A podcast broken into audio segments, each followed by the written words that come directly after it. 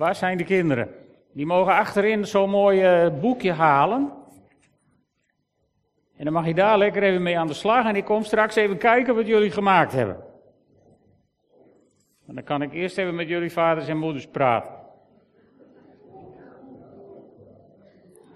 Oeh, nou, zo erg is het niet.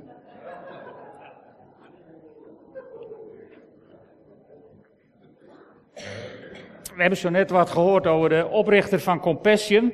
Dat was uh, Everett Swanson, of tenminste we hebben wat gehoord over Compassion. En Everett Swanson liet zich inspireren door Matthäus 15, vers 32. En daar eh, wil ik zo meteen, dat wil ik zo meteen met jullie lezen. Het verhaal van de zeven broden en een stuk of wat vissen. Want die verhalen over wonderbare voeding in de Bijbel, die laten ons twee dingen zien. Het eerste is dat het Jezus aan het hart gaat als mensen niks te eten hebben. En het tweede is dat wij als discipelen over het algemeen meer oog hebben voor de onmogelijkheden dan voor de bovennatuurlijke kracht van Jezus. En uh, een druppel op de gloeiende plaat stelt misschien wel niks voor, maar onze beperkte middelen in de hand van Jezus kunnen een wereld veranderen. Dat is wat mij betreft de samenvatting van de preek. Onze beperkte middelen in de handen van Jezus kunnen een wereld veranderen. En ik lees met jullie Matthäus 15. Jezus trok weer verder en bij het meer van Galilea ging hij de berg op en daar ging hij zitten. Er kwamen grote mensenmasses op hem af. Men had verlamden, blinden, kreupelen, doofstommen en vele anderen meegebracht die men aan zijn voeten legde en hij genas hen allen. De mensen zagen vol verwondering hoe doofstommen gingen spreken, kreupelen beter werden, verlamden gingen lopen en blinden weer konden zien en ze brachten hulde aan de God van Israël. Nadat Jezus zijn leerlingen bij zich had geroepen, zei hij, let op, ik heb medelijden met al die mensen, want ze zijn nu al drie dagen bij me en ze hebben niets meer te eten. En hen met een lege maag naar huis sturen, dat wil ik niet, want dan zouden ze onderweg bezwijken. Daarom krijgen jullie straks koffie met een koekje. De leerlingen antwoorden, maar waar halen we in deze verlatenheid genoeg brood vandaan om al die mensen te voeden? Jezus vroeg hun, hoeveel broden hebben jullie? Ze zeiden zeven en wat visjes. Hij gaf de mensen opdracht op de grond te gaan zitten.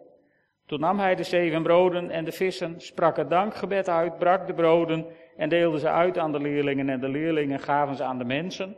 Iedereen at en werd verzadigd en toen ze de stukken brood die over waren ophaalden, hadden ze zeven manden vol. Er hadden ongeveer 4000 man gegeten, vrouwen en kinderen, niet meegeteld. Dus, als ze allemaal een vrouw bij zich hadden, plus een stuk of wat kinderen, waren er al gauw 15.000 man. Dat kan helpen. Er staat nog zo'n verhaal in de Bijbel, en dat wil ik er toch ook even bij halen, want in dat verhaal komen de reacties van de discipelen een beetje beter in beeld. En dat is het verhaal waar Jezus mensen voedt met vijf broden en twee visjes. Dat staat onder andere in Matthäus 14. In Matthäus 14, daar lezen we bij het vallen van de avond kwamen de leerlingen naar Jezus toe en zeiden, dit is een afgelegen plek en het is al laat. Stuur de mensen weg naar de dorpen om eten voor zichzelf te kopen. Maar Jezus zei, oh, ze hoeven niet weg. Geef jullie ze te eten. En zij antwoorden hem, we hebben hier niks, behalve Twee broden, of vijf broden en twee visjes. En Jezus zei, breng ze bij mij. Weet je, dit is ons mensen eigen. Als God ons iets op het hart legt, als God je roept, als God een, een nood voor jou legt, als God je iets laat zien, dan is onze eerste reactie over het algemeen, laat ik zeggen, dan is mijn primaire reactie over het algemeen, dat kan ik niet. Ik heb niks. Wat zou ik? En dan zegt Jezus, weet je, dat beetje wat er is, breng dat nou eens bij mij. Onze beperkte middelen. We hebben niks behalve. Dat zegt al iets, hè? We schreeuwen eerst, we hebben niks. En dan komen we tot één keer en zeggen, nou ja, behalve. We vinden dat vaker in de Bijbel. Als Elia in het Oude Testament, dat lees je in 1 Koningen 17, als Elia het land verlaat vanwege de hongersnood, Dan komt hij bij een weduwe in Sarfat. En dan zegt hij tegen die vrouw: Maak voor mij een brood, zodat ik wat kan eten. En die vrouw zegt precies hetzelfde. Ik heb niks meer, behalve een beetje olie en wat meel. En ze zegt, dan ga ik voor mij en mijn zoon wat van te eten van maken en dan gaan we dood. Zij waren er al helemaal op voorbereid. En toch is die vrouw dan gehoorzaam. En zij en haar zoon en Elia overleven de hongersnood. Eten er drie jaar van met z'n allen. Bijzonder. En, in 2 Koningen 4 vind je ook zo'n verhaal van een vrouw die, die in grote financiële nood is geraakt. En die komt bij Elisa. En dan zegt Elisa, wat heb je nog in huis? En ook zij zegt niks. Nou ja, een beetje olie. En ze krijgt een opdracht van de profeet. En dat beetje olie wordt haar complete oude dagsvoorziening. Zo oud ze kan worden. Onze beperkte middelen. In de handen van Jezus. Een druppel op de gloeiende plaat. Ja, dat is onze reactie. Er staat nog een andere reactie over ditzelfde verhaal. Dat staat in het Evangelie van Johannes, Johannes 6, vers 9. Hetzelfde verhaal, waar ook Jezus zegt van, uh, geef jullie ze te eten. En dan komt er een discipel aanzeulen met een klein jongetje aan de hand. En dat jongetje, dat heeft zijn lunchpakketje nog. Met een paar broodjes en twee visjes. En dan moet je eens kijken wat die discipel zegt. Hè? Je, je zou je eens even in dat jongetje moeten verdiepen. Dat jongetje, dat komt eraan met zijn hele hebben en houden. Zijn hele lunchpakket stelt hij beschikbaar. En dan staat er zo'n discipel en die zegt, wat hebben we daaraan? Hoe ontmoeten je jonge mensen nou zo? Mocht je dat nog willen leren, dan is de Bijbel ook een goed handboek. Wat hebben we eraan? Ja, ja, wat heb je eraan? Je zou je kunnen afvragen, wat heeft Compassion aan Danielle? Dat is misschien een veel slimmere vraag om te zeggen, wat heeft Beatrice aan Danielle? Nou, voorlopig heeft ze daardoor naar school gekund. En stel je nou eens voor dat Danielle over een jaar of 20, 25 president wordt van haar land. En daar iets doet aan de toestand in de wereld dan heeft Daniela dat toch maar mooi versierd, of niet? En jij weet niet wat jouw compassion kind kan gaan doen. Toen wij in Ghana waren met een groep van de gemeente, hebben we daar gehoord dat er verschillende mensen in het parlement en in de regering zitten die als compassion kindje de kans hebben gehad zich te ontwikkelen. Dus je houdt niet alleen een kind in leven, maar je verandert een wereld. Voor een paar centen. Want Donald Trump mocht willen dat hij voor 33 euro in de maand de wereld kon veranderen, hè? Maar jij doet dat dan toch, Danielle doet dat dan toch maar mooi. En, en, en van jullie. Geweldig toch? Onze beperkte middelen in de hand van Jezus kunnen een wereld veranderen. En dat is nou net onze opdracht, weet je, de wereld veranderen. Toen Jezus op deze wereld was en aan zijn bediening begon, toen kwam hij in de kerk, in de synagoge, in Nazareth. En toen kreeg hij de Bijbel van toen, alleen het Oude Testament. En hij kreeg het boek van Jesaja en hij ging zitten en hij las voor, de geest van de Heer rust op mij, want hij heeft mij gezalfd, geroepen, om aan armen het goede nieuws te brengen. Heeft hij mij gezonden om aan gevangenen hun vrijlating bekend te maken en aan blinden het herstel van hun zicht en om onderdrukten hun vrijheid te geven, om een genadejaar van de Heer uit te roepen. En als je dan die tekst opzoekt in Jesaja, dan klopt het, hè, wat Jezus leest. Hij laat alleen stiekem het laatste zinnetje weg. Dat moet je maar eens opzoeken in je Bijbel. Dat is heel interessant, want in Jesaja daar eindigt het verhaal niet met het genadejaar van de Heer, maar met een dag van wraak voor onze God. Jammer genoeg zijn veel christenen veel meer opgevoed met de dag van de wraak voor onze God, dan met het jaar van genade van onze Heer. Maar Jezus laat dat laatste stukje weg. En weet je waarom? Omdat het genadejaar van de Heer was aangebroken, omdat de koning van de Joden was geboren. Daarom zongen de engelen in de nacht dat Jezus geboren werden werd, zongen ze al, in de mensen een welbehagen. Het jaar was begonnen. En dat jaar is erg lang geworden, duurt al 2000 jaar inmiddels. En we leven nog steeds in die genadetijd. En die genadetijd die deed de Joden onherroepelijk denken aan het jubeljaar. In Leviticus 25, vers 10, daar staat wat het jubeljaar was. En, en, en, daar zegt God tegen de Israëlieten, elk vijftigste jaar zal voor jullie een heilig jaar zijn, waarin kwijtschelding wordt afgekondigd voor alle inwoners van het land. Dat zou handig zijn als je nog een hypotheek hebt. Dat is het jubeljaar waarin ieder naar zijn eigen grond en zijn eigen familie kan terugkeren. Eigenlijk is dat een jaar van genade. Eén keer in de vijftig jaar moest in Israël iedereen die zijn grond was kwijtgeraakt door armoede of, of, of die, nou ja, whatever, die kreeg zijn, zijn spullen terug. Elke groot grondbezitter die eindigde groot grondbezitter te zijn, elke vijftig jaar.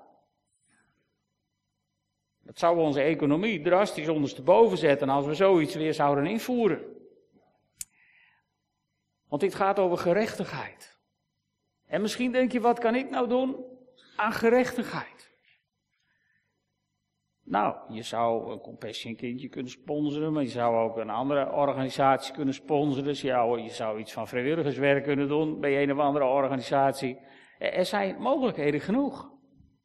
Je zou ook bijvoorbeeld, als je kleding gaat kopen, toch even informeren van waar is deze kleding gemaakt. De meeste winkels vinden dat erg vervelend als je dat vraagt, maar hoe meer mensen dat vragen, hoe meer input het gaat hebben. En als jij een van die mensen bent die dat elke keer vraagt, dan denken ze in de, in de winkel misschien, nou daar komt zij ook weer aan. En dat is zo. Jezus zegt ook, laat zo je licht schijnen voor de mensen. En als ze zeggen, nou, dan komt hij ook weer aan. Dan schijnt je licht in ieder geval voor de mensen. Dan hebben ze je, dan ben je gezien. Dus het is niet zo moeilijk om je eigen verantwoordelijkheid te nemen in het veranderen van de wereld. Het belangrijkste wat je daarbij moet doen is niet langer wegkijken. En niet langer net doen alsof je het niet weet. Want je weet het. Je leest het in de krant, je ziet het op de televisie. En je hoeft geen grootgeleerde te zijn om op de hoogte te zijn van de misstanden op deze aarde. Maar je kunt er wat aan doen. Als je wilt. Dus dat jubeljaar doen, wat Jezus kwam doen, dat is helemaal niet zo ingewikkeld.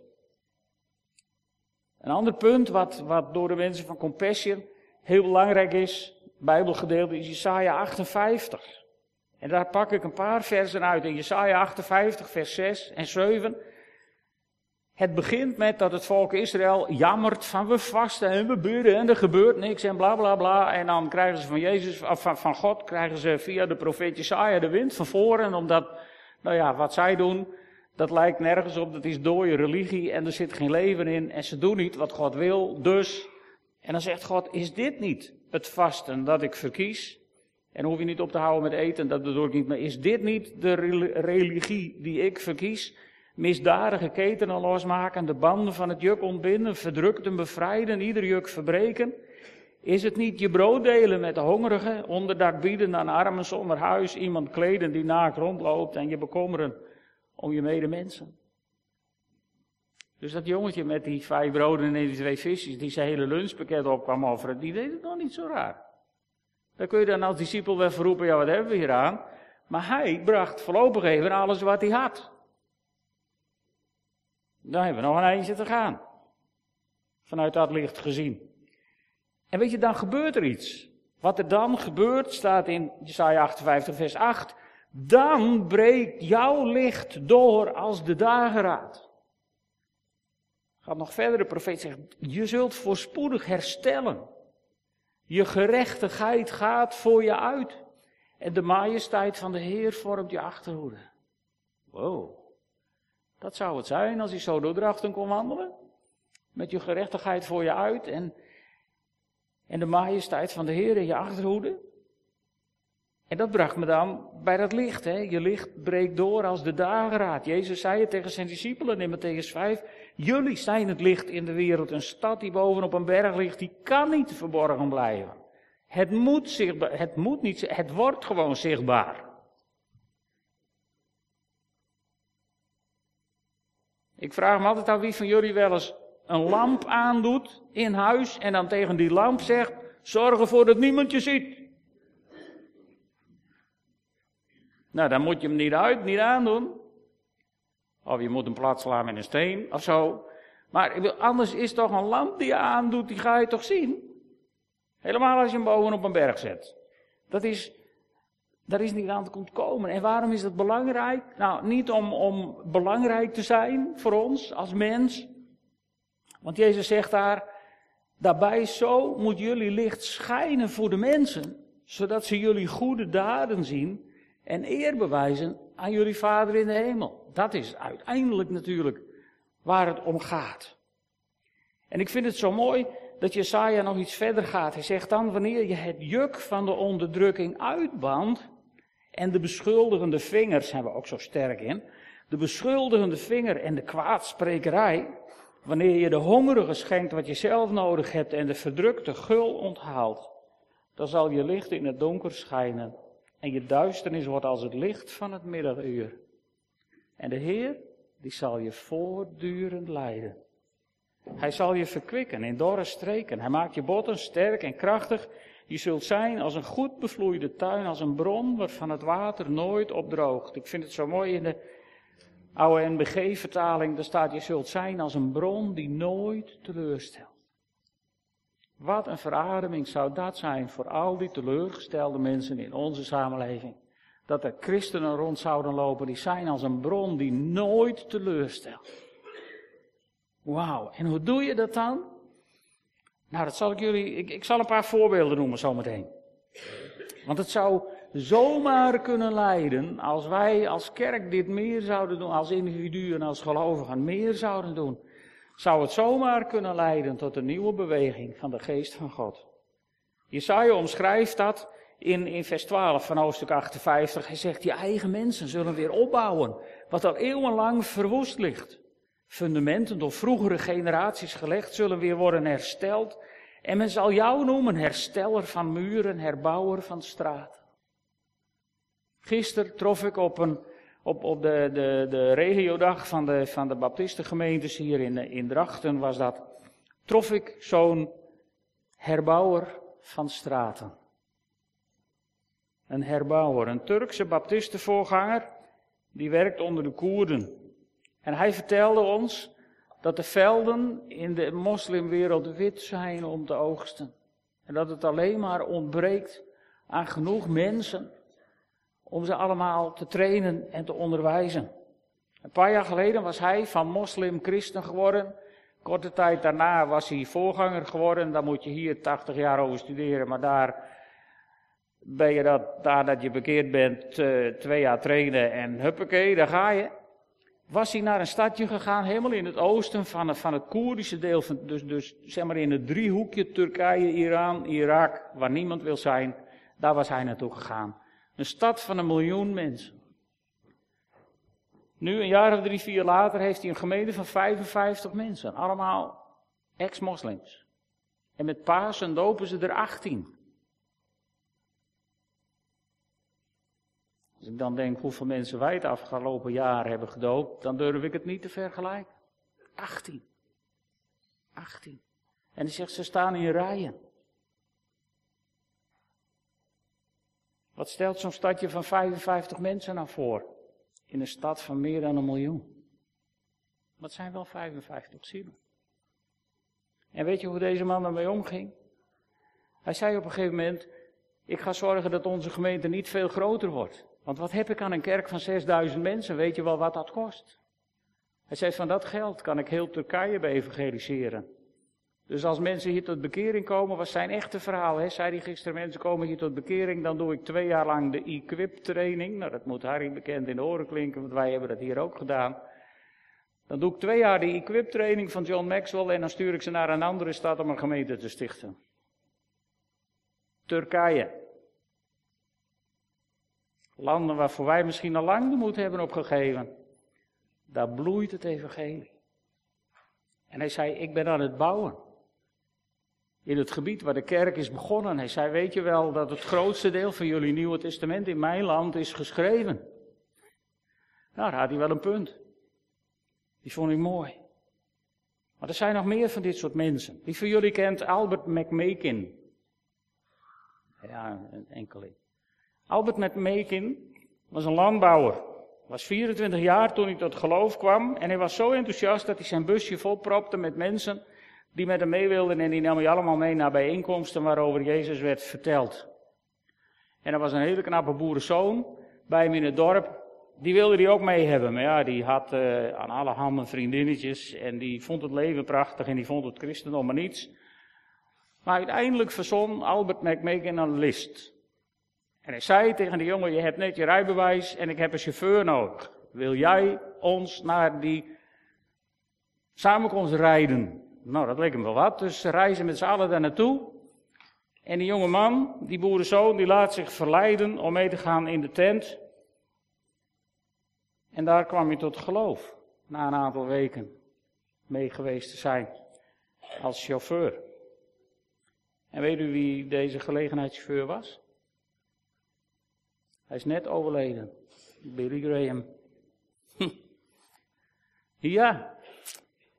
En Albert McMakin maar denken, ja, stel het naar voren met een busje voor jongelui naar zo'n conferentie te zeulen. Ach, wat hebben we daaraan? Weet je, misschien heeft hij dat ook wel eens gedacht. Misschien hebben ze buren wat heb je daar nou aan? Albert McMakin, die heeft waarschijnlijk Billy Graham staan opwachten boven bij de poort. En toen hebben ze het er nog wel eens over gehad, wat je daar nou aan had. Vind je dat niet mooi? Het zijn zulke simpele dingen. Je hoeft helemaal niet groots uit te pakken. Ik weet nog dat ik als jeugdleider in Zwaagwestein een keer in de wisseling zo van zo'n schooljaren, weet je wel, daar heb je tieners, daar heb je je, je leven in geïnvesteerd voor jouw gevoel. En dan vertrekt er een hele ploeg van de besten, de toppers, die, eh, die op het oog vertrekken, maar ja, die gaan ergens studeren. En dan zit je daar vol zelfmedelijden als jeugdwerker achter je bureautje. En toen zei God tegen me, kijk even op de kaart van Nederland. Ik had zo'n Nederlands kaartje voor op mijn prikbord hangen. En ik keek naar het kaartje en toen begon het met de dagen. Er was één vertrokken, die was jeugdleider in Zeeland. En er was één vertrokken, die zat ergens in het Gelderse in het jeugdwerk. En zo waren er zo een stuk of vijf van die toppers, die waren inmiddels jeugdleider ergens anders geworden. Ja, en toen verdween dat gevoel een beetje van, ja, wat heb ik hier nou aan? Weet je, wat betekent het? Ik mocht met nog een paar mensen concerten organiseren in Zwaagesteinde.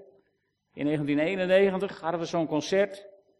En er kwam niemand naar, er kwam niemand naar voren, voor zover ik me herinner.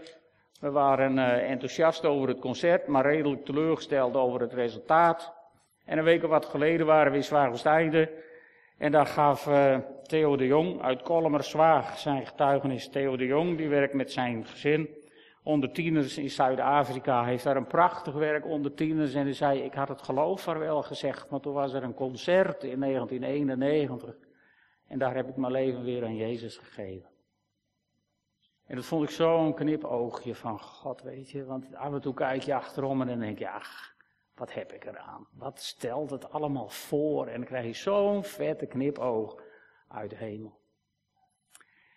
Dus, dus, dus ga, niet, ga niet meten wat het resultaat is wat je doet, want je weet niet, lieve vrienden, wat het resultaat is wat je doet. Misschien heb je alleen maar één klein lunchtrommeltje met een paar broden en twee vissen.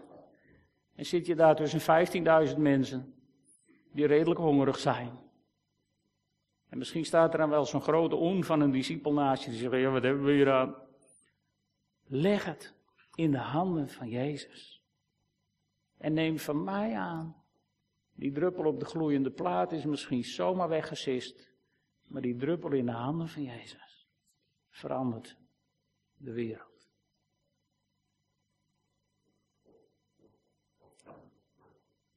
En misschien vind je van jezelf dat je niet zoveel kunt. Maar er is hier niemand die niet één druppel kan produceren om in de handen van Jezus te leggen. Dat geloof ik niet. Zo zielig zijn jullie nou ook weer niet. Dus ik zou zeggen, aan de slag ermee. Aan de slag ermee. Kinderen hier achterin, die zijn ook aan de slag ermee. En ik heb beloofd dat ik daar even zou gaan kijken. Dus als jullie het er nou met elkaar even over hebben, wat je zou kunnen doen volgende week, om in de handen van Jezus te leggen, bemoedig elkaar maar even. Als het niet rond gaat zingen, dan klets ik wel gewoon door. Jongens, wat hebben jullie gemaakt? Ja, de achterkant. En, uh, en een. Nee, En ja, een doel. Nou, en vinden jullie het leuk? Ja. Ja? Mooi hoor. Kijk. Mooie tekeningen. Doolhof. Ja. Of is het geen doolhof? En een rebus opgelost. Het geloof is soms ook net een doolhof. Maar de kinderen weten redelijk hoe je daaruit komt, volgens mij. Nou, hartstikke mooi. En hebben jullie het een beetje naar je zin gehad? Ja? Kom je volgende week weer? Vast wel. Nou, hartstikke leuk. Jullie hebben het geweldig gedaan. Super. Helemaal mooi. Vaders en moeders, de kinderen hebben het geweldig gedaan. Die hebben zich vermaakt. Dus laat ze jullie thuis even uitleggen met dat blaadje van Compassion erbij. Dan kun je daar gelijk niet meer omheen. Laat ze jullie even uitleggen wat ze daar allemaal mee gedaan hebben. En eh, misschien denk je diep in je hart, wat stelt het voor? Maar waardeer ze, prijs ze de hemel in. Zodat ze dat wat ze hebben aan talenten in de handen van Jezus gaan leggen. Want al ben je maar negen, zelfs dan zou je kunnen beginnen om een wereld te veranderen. Zullen we samen bidden? Heer God, ik geloof dat u ons opnieuw aan het uitdagen bent om niet meer te zien op de onmogelijkheden, om ons niet altijd te laten leiden door ons minderwaardigheidsgevoel of door ons zelfmedelijden. Heren, u daagt ons uit om dat wat we hebben aan capaciteiten en middelen om het in uw hand te leggen. En ik dank u wel, Heere God, dat we mogen weten uit verhalen in de Bijbel en uit verhalen uit de kerkgeschiedenis dat u gaat zegenen. Heren, als we bij u komen met dat beetje wat wij hebben, dan doet u een wonder. En ik dank u wel voor al die wonderen. En ik dank u wel voor al die mensen die zich bewust zijn geworden van de mogelijkheden die ze hebben. Heer, ik prijs uw naam. Amen.